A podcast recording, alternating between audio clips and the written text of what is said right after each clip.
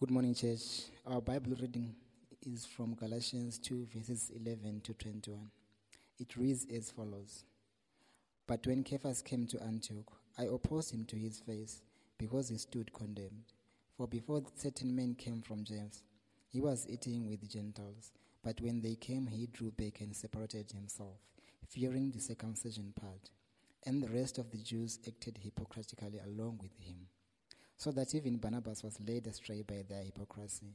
But when I saw that their conduct was not in step with the truth of the gospel, I said to Cephas before them all, If you, though a Jew, live like a Gentile and not like a Jew, how can you force the Gentiles to live like Jews? We ourselves are Jews by birth and not Gentile sinners. Yet we know that a person is not justified by works of the law, but through faith in Christ in Jesus Christ. We also have believed in Christ in order to be justified by faith in Christ and not by works of the law.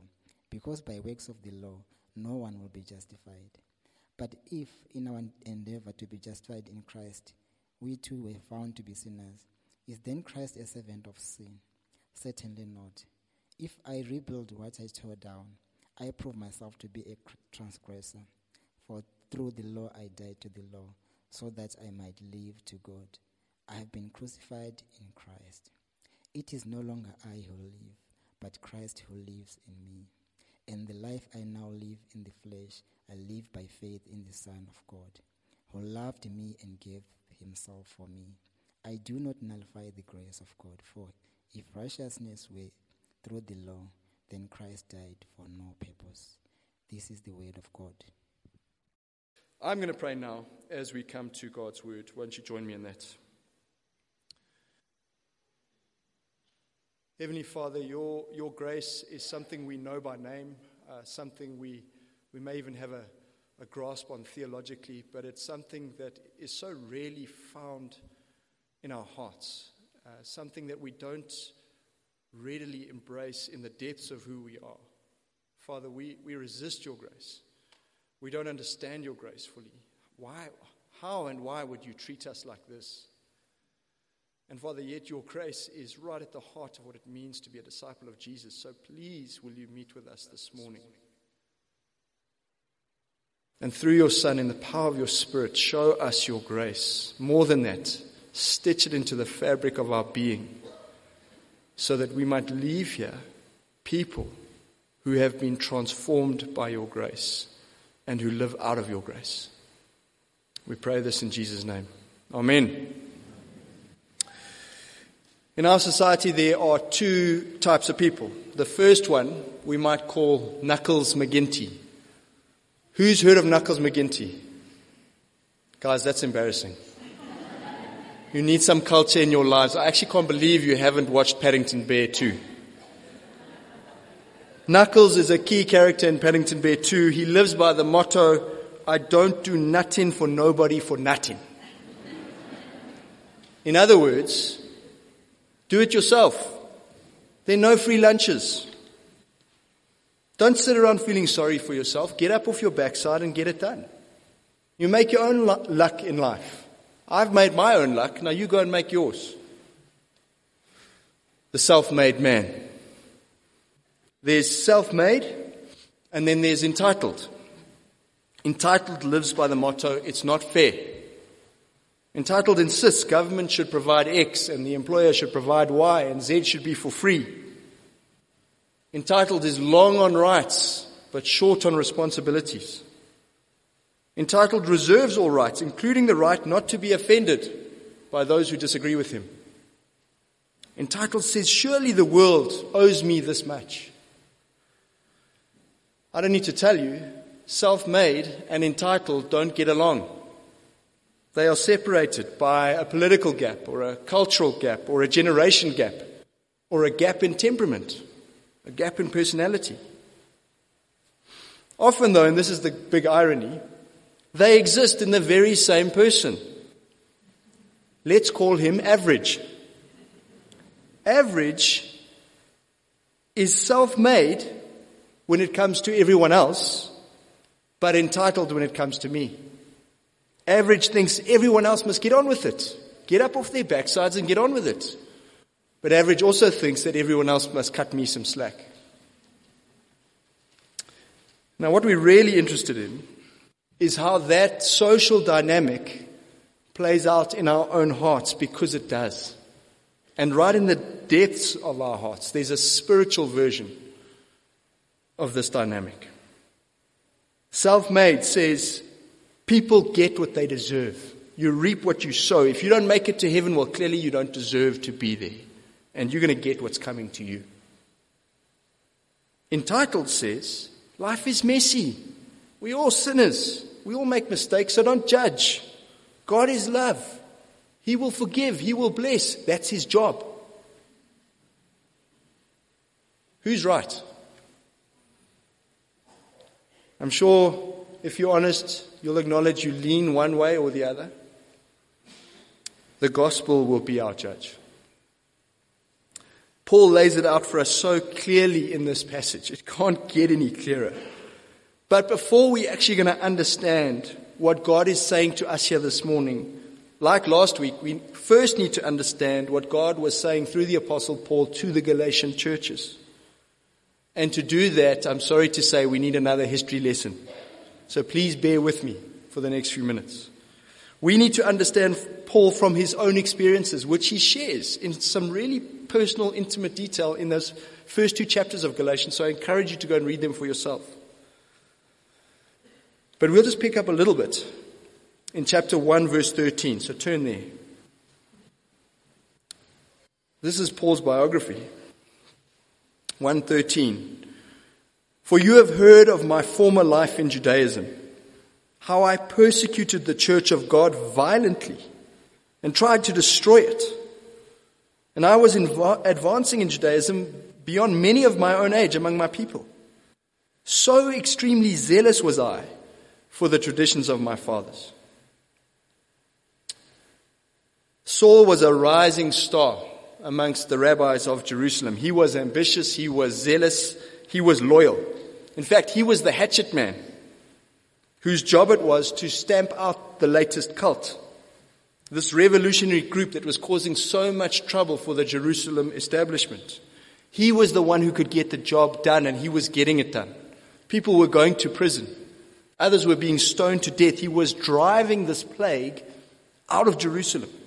In fact, he was chasing key leaders as far north as Damascus. I think there's a, a map there for you. You can, you can follow along. So he's, he's hunting senior Christian leaders up to, this, to Damascus. He's on the Damascus road when this happens. And I'm, I'm going to paraphrase chapter 1, verse 15. So here he is. He's on the Damascus road. He's full of zeal for persecuting the church. But then, he who set me apart from before I was born called me by his grace and revealed his son to me. The ascended Lord Jesus himself confronted Saul on that Damascus road and everything changed. This encounter with Jesus stopped Saul dead in his tracks. He abandoned his mission. He went out into the desert. He settled in Damascus. It was only three years later that he returned to Jerusalem, but he wasn't the same man. Even his name had changed. He had been turned inside out. This time, instead of suppressing the Christian movement, he actually preached Christ. And of course, this did not please the Jewish establishment in Jerusalem. And so Paul had to flee for his life to his hometown of Tarsus, way up in the north. But he kept preaching the gospel. He fled for his life, but he kept preaching the gospel. In the meantime, a church sprung up in a key Syrian town called Antioch. Right, so there's Antioch, there's Tarsus. Church springs up in Antioch. The Spirit was moving, people were coming to Christ, but this church needed leadership. Barnabas, key leader in the church, had heard how Saul's zeal had been harnessed for Jesus, and so he went to Tarsus, he fetched him, he brought him back to Antioch, and the two of them served the church in Antioch together. That church did what any church worthy of the name church should do. They decided they cannot keep this good news to themselves, and so they sent Paul on a new mission. He and Barnabas went all over the Mediterranean, planting churches, including the church, churches in Galatia. The churches Paul is writing this letter to. After that trip around the Mediterranean, Paul and Barnabas headed back south to Jerusalem because that was still the headquarters of the movement. They gave a report on the mission trip. They shared extraordinary stories of how Gentiles were coming to faith in the Jewish Messiah. And the leaders of the Jerusalem church embraced them. James, Peter, John, they gave Paul their full endorsement as missionary to the Gentiles. Paul went back up to Antioch. Soon after, the Apostle Peter followed him for a visit, wanted to see all this for himself. Peter's having a wonderful time in this mixed church, Jews and Gentiles together. He's having a fabulous time until, and now we bump into today's passage, some men from James arrived. Men from headquarters in Jerusalem. Then Peter, who had been eating with Gentile Christians, mixing with them, doing life with them, Peter pulls back. He withdrew because this group from Jerusalem argued that the Gentiles were not full followers of the Messiah. Something was missing. They were still somehow unclean. They weren't fully integrated into the covenant. They weren't full members of the community. So Peter withdrew. Under this pressure, the social pressure, he withdraws. Just only a few months after he had given Paul his full endorsement as apostle to the Gentiles. It's no wonder Paul says he acted in hypocrisy. It's no wonder Paul challenges him publicly and says, You are not walking in step with the gospel. Even Barnabas followed Peter's example. It seems Paul was all alone in this dispute. Then those men from James or their colleagues took the same message to the churches in Galatia. It is not enough that Gentile believers pledge the allegiance of faith to the Messiah. If they want to be right with God and included in his people, they must be circumcised and come under the Mosaic covenant.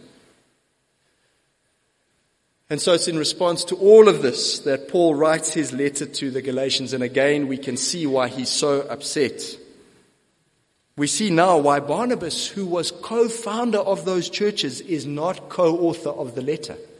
Did you notice that? Paul is all alone in his defense of the gospel. We get the guts of that defense in today's passage. It's one core message with two parts to it. One core message with two parts. Only faith in Christ can make you right with God. And only faith in Christ can free you to truly live for God. Only faith in Christ can make you right with God. This was last week's message. It's in our passage again. It's that central. What makes you right with God? Pick it up in chapter 2, verse 15. We ourselves are Jews by birth and not Gentile sinners.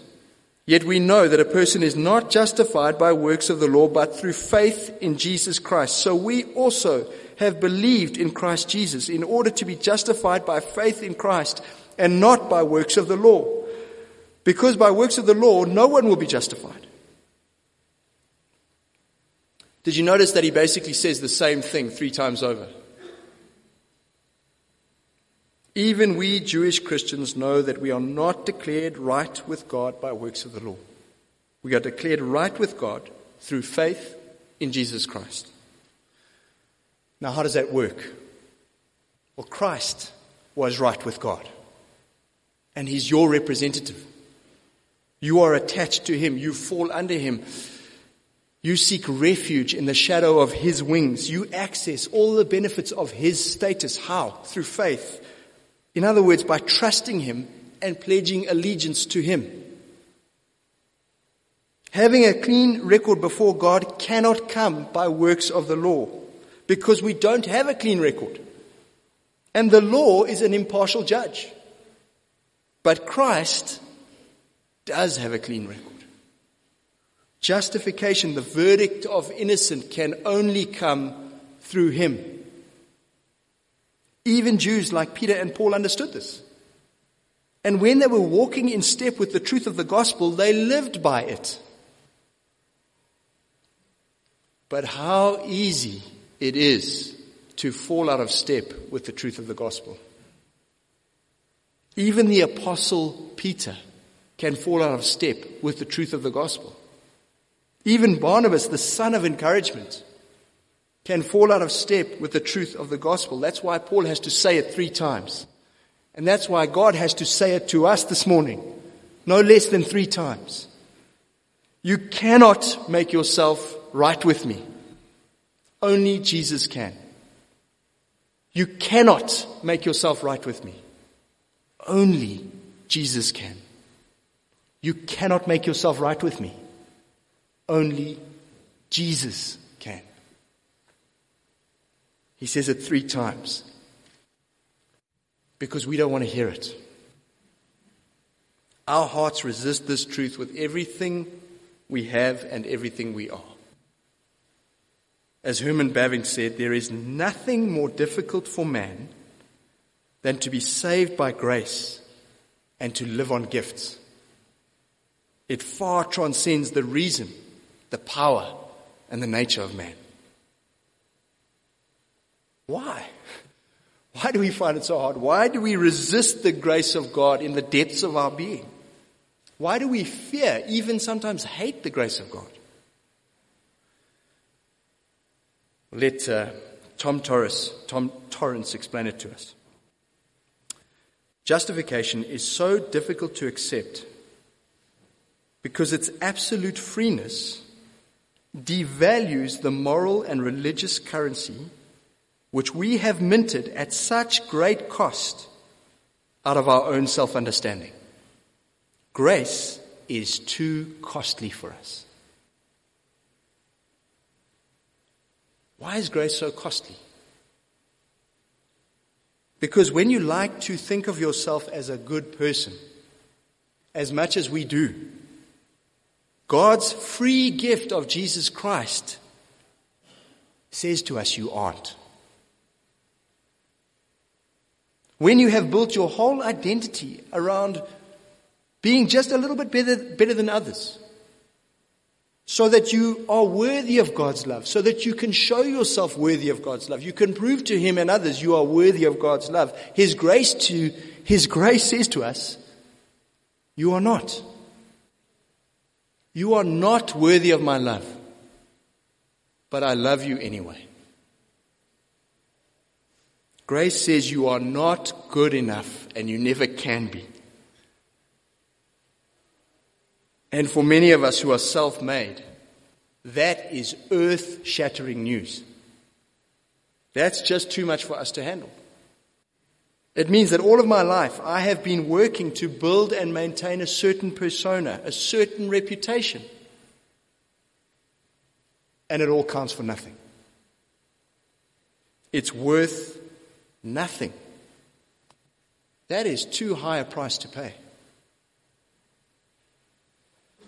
Grace is also costly because it means I'm not in control. Justification by works of the law is something I can control. I can build, I can see it there. There's the list. There, the, the 10 items. I can see them. I can perform. I can build my spiritual CV. I can dedicate so many hours to service. So many rands to the church or to charity. So many Saturday mornings to sharing the gospel in Midrand. But the free gift of God in Jesus Christ says none of that makes you right with me. Being right with God is only ever a gift. And it's His gift to give, which means you and I have no control. We hate this idea because we love control. The world is a dangerous place. Losing control is something we fear deeply. What if others know that I'm not worthy? What if they find out that I'm not actually worthy? That's terrifying. But grace says to the self made in all of us, you have absolutely no control. You rely 100% on who God is and what He's done, and 0% on who you are and what you've done. Zero. Grace is costly. Costs us our entire self justification project. It's gone. It's a house of cards. It's worthless. And so immediately, an objection rises in our hearts. We get defensive. It's the very same objection Paul had to deal with over and over and over again in his ministry. You're going to find him dealing with this question in just about all of his epistles. We see it dealing, we see him dealing with it in verse 17. But if, in our endeavor to be justified in Christ, we too were found to be sinners, is Christ then a servant of sin? Paul is asking that if we insist that we are justified by Christ alone, and we are we Jewish Christians then no better than Gentile sinners who don't live by God's law and are in fact completely ignorant of God's law? Does Christ promote a do as you please attitude when it comes to God? Is Christ rejecting self made so that he can side with entitled? In other words, it boils down to this Does it not matter how you live? Jesus, is that what your grace is telling us? It doesn't matter how we live. In Paul's own words, is Christ then a servant of sin? And this question leads us into the second part of Paul's message. Only faith in Christ can free you. This is the only way. Can free you to truly live for God. Do you want to truly live for God? Well, only faith in Christ can free you to truly live for God. Paul is responding to this objection that justification by faith in Jesus means you can just live how you like. It Doesn't matter if you sin. Is that the case? His short answer, by no means. That's a bit lame in the English, but it's better to say, never ever in a million years, or God forbid. And then he explains, his summary is this We died with Christ so that we can live to God. Look at verse 19. For through the law I died to the law. Why? Why, Paul? So that I might live to God. Live with my whole life oriented, oriented towards the Father. Paul is getting really personal here because he tried to live by the law. No one tried harder. But no one can live by the law.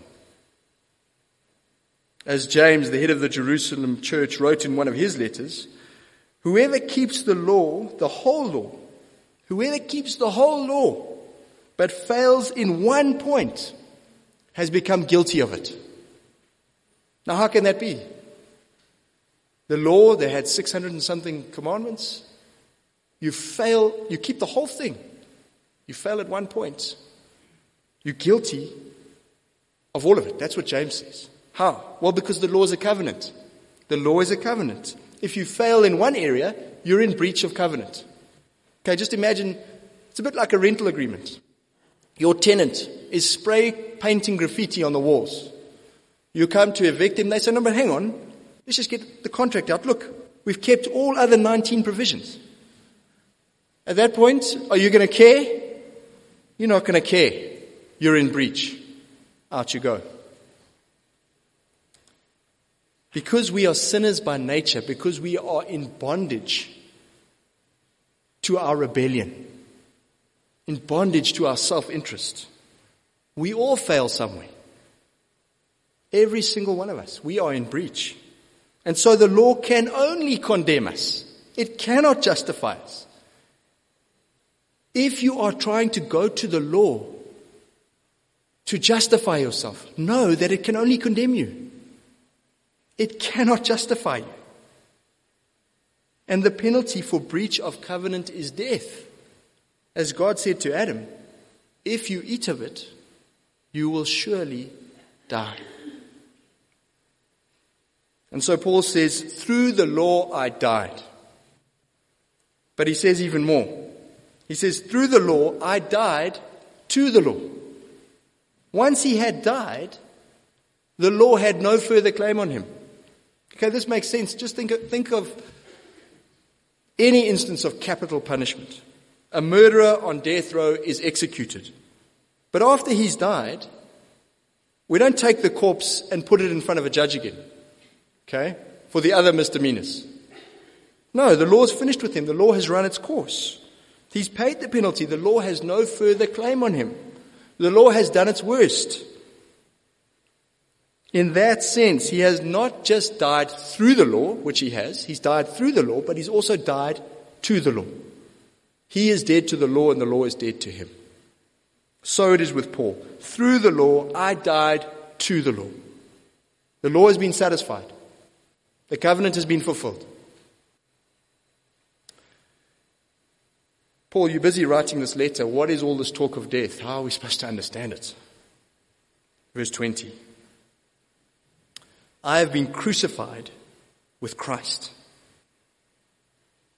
Paul says he's died to the law and through the law. And he explains that by saying, I have been crucified with Christ. He's talking about spiritual union, the spiritual union that comes with faith. The Holy Spirit unites us to Jesus. When he hung on that cross, you hung on that cross. When he died, you died with him. He hung in your place for your sin. His death is your death. And praise be to God, spiritual union doesn't stop at death. 19, for through the law I died to the law so that I might live to God.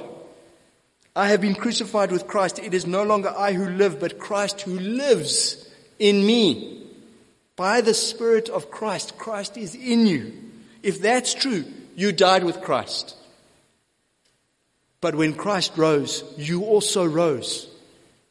That's the new life in you. That's the resurrection life. And now you can live out that resurrection life. Truly live it out to God. Because Christ is in you. The Son's eternal relationship with the Father is now yours in the Spirit. You relate to the Father the way Jesus relates to the Father. Can you imagine? And that, that relationship is a gift from the Father through the Son in the Spirit. The life you live here on earth, we're talking about the Monday morning grind. The actual life you live here on earth, you live to God. Because that life is the life of the Son, who always lives life to the Father. In fact, that's what life is. Anything else is death. So is Christ a servant of sin? Does justification by faith in Jesus mean that you just live however you want? You just ignore God and live for yourself? Never ever. Never in a million years. God forbid, because justification by faith is justification by faith in Jesus. And that means you will live the life He has given you freely to the Father through the Son in the Spirit. Your whole life will be oriented towards God. Chasing after God, desiring more of God, pursuing because you, you want more of God, not to be right with Him, but because you already are. There's no other way to be in Christ. Let's get back to the Monday morning grind. That is the truth. Everything we've laid out is the truth in Christ. How are you going to experience it? How are you going to live it out tomorrow morning? With all the challenges of ordinary, everyday, mundane life. What's going to motivate you to live out this free gift of life? What motivated Paul? Verse 20. The life I now live in the flesh, that's the Monday grind. I live by faith in the Son of God who loved me and gave himself for me. You see, God's love for you in giving you the gift of himself, that's what's going to move you to give yourself back in love. He has given you everything. There's nothing left to give. He's given you His very self. What a meager response, but it's all that we have to give ourselves entirely back to Him. We can do it with joy and thanksgiving because He has given Himself for us in love. So rather than promoting sin, grace is the very thing that is going to free us to finally live for Him. And I hope you see that this life in the Spirit is a million miles away from keeping the law because we're trying to protect the illusion that we're worthy. I hope you can see that. Nod your head if you can, somebody, please, because this is the heart of it. This is a million miles away from keeping the law because we're terrified of losing control. This is life and life to the full, the abundant life lived to the Father through the Son in the Spirit. That is not dead letter law keeping, self justification project. It's another planet. This is a perfectly re- free response of love as a child to a father in response to the overwhelming love of the father to the child. That's Paul's gospel. In Christ, you are accepted by God. And because you are accepted, you are now free to live to God. Now, did you notice? Justification by faith in Jesus is both an objective legal declaration and a subjective personal love relationship. It's both the legal stuff and the relational stuff. It's both. And because it's both, it speaks into the lives and the hearts of both self made and entitled. Self made, of course, loves the legal stuff. Self made loves the idea of God as a remote judge, beating his gavel, condemning those who don't live according to the law, and especially the part of the law that I like. Right? Entitled, on the other hand, loves the idea of unconditional love. Entitled loves the idea of God as an affirming grandpa who just wants everybody to have a good time. And so he looks the other way, falls asleep in the corner. Average, of course, wants the best of both unconditional love for me, justice for everybody else. The gospel exposes all of these options and presents us with something completely different, not some compromise between all three. No, something completely different.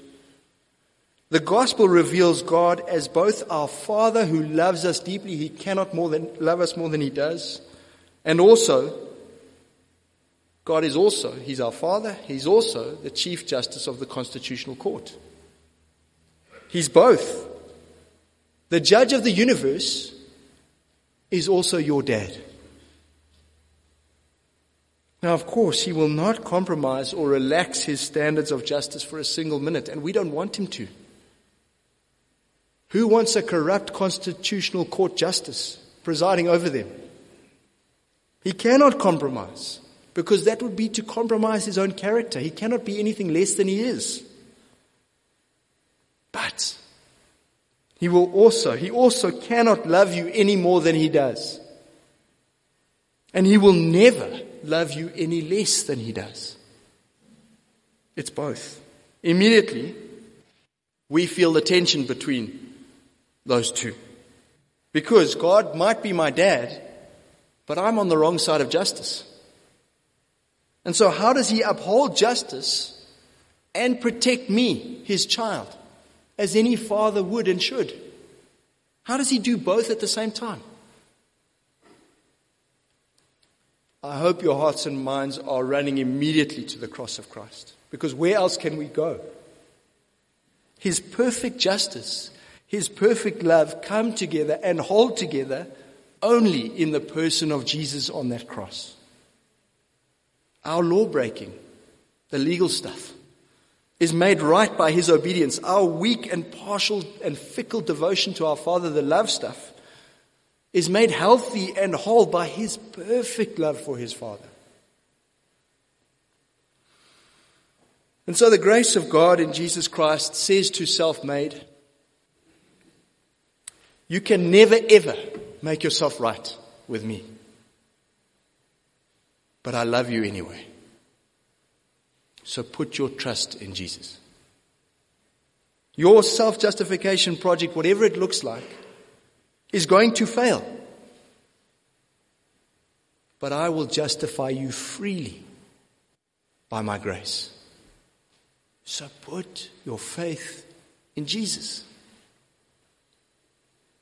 The grace of God in Jesus Christ says to entitled, God does love you. In fact, He loves you more than you can ever imagine. He loves you enough to care about how you live. Because my law is there to protect you and to give you the good life and to help you flourish. I care so much about how you live that my son died to fulfill the standards that I've laid down for you. He died to fulfill the law. He died living the life you were supposed to live. He died precisely so that you can now live that life yourself in the power of His Spirit. Not in perfection, but in progress. He died so that you can live life to the Father through the Son in the Spirit, not in perfection, but in progress. Of course, it matters how we live. Course, it matters. It matters more than ever. So put your faith in Jesus.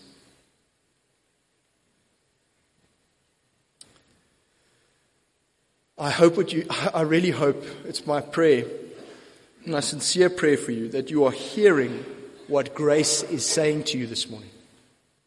Are you hearing what grace is saying to you?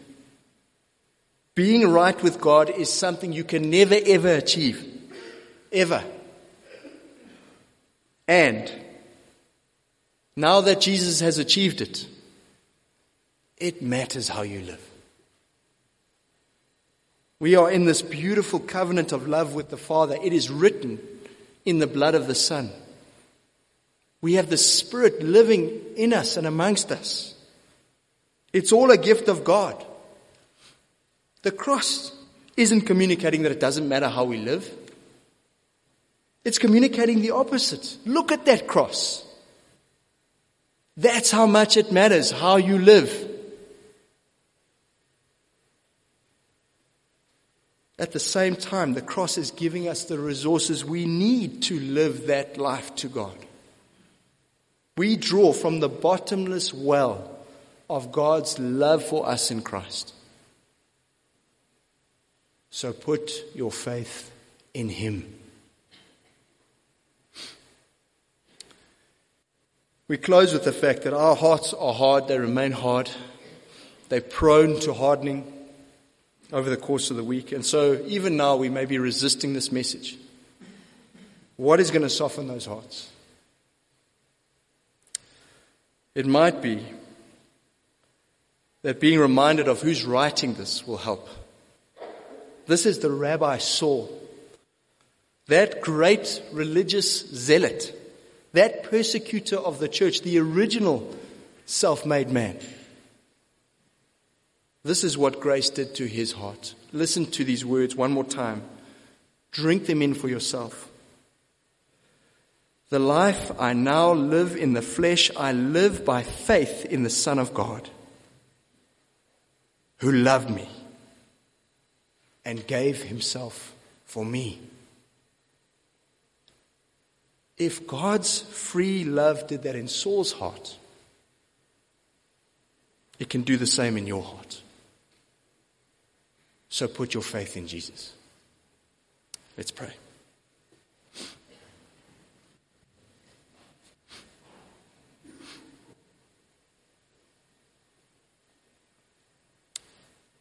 Father, we confess that we, we resist your grace. We love our self righteousness. We love our self justification project. We love the idea of being worthy because we're just a little bit better than others. We are terrified of losing control. Help us to see how desperately we need your grace. Help us to see that there is no other way. Especially those of us who have been Christians for years, Lord. And yet all this time, we're clinging to control. All this time, we, we keep a self justification project on the side. It runs in parallel with what we know about your grace. Father, help us to accept the justification that can only come through faith in Christ. Because He's the only one who's right with you. Father, help us by your Spirit to know that we died in Christ, but we also rose with Him. And the life we now live, we live to you in Christ. We ask that the grace that has saved us, that same grace, will move us to live for you. Give us hearts to trust and follow the one who has loved us and given himself for us. With deepest thanksgiving we pray. Amen.